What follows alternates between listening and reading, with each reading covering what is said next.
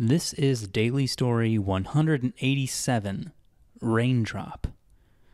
When she dreamed, she dreamed she was a raindrop, falling amongst a million other raindrops, never hitting a leaf or a roof, never splashing in a lake or popping on a businessman's umbrella, never landing, always falling.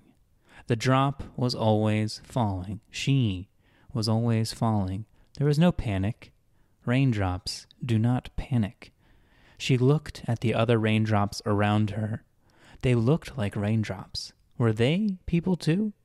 Were all of her companions destined to fall forever? There was no sun. There was the even gray glow of sunlight spread like sad jam throughout the never ending clouds. It was just clouds from top to bottom. No sky, no surface, just wet gray pudding. So much falling that she would sometimes forget she was falling.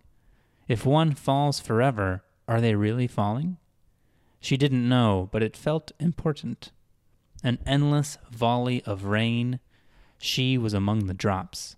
A screeching stole her from her droplet companions.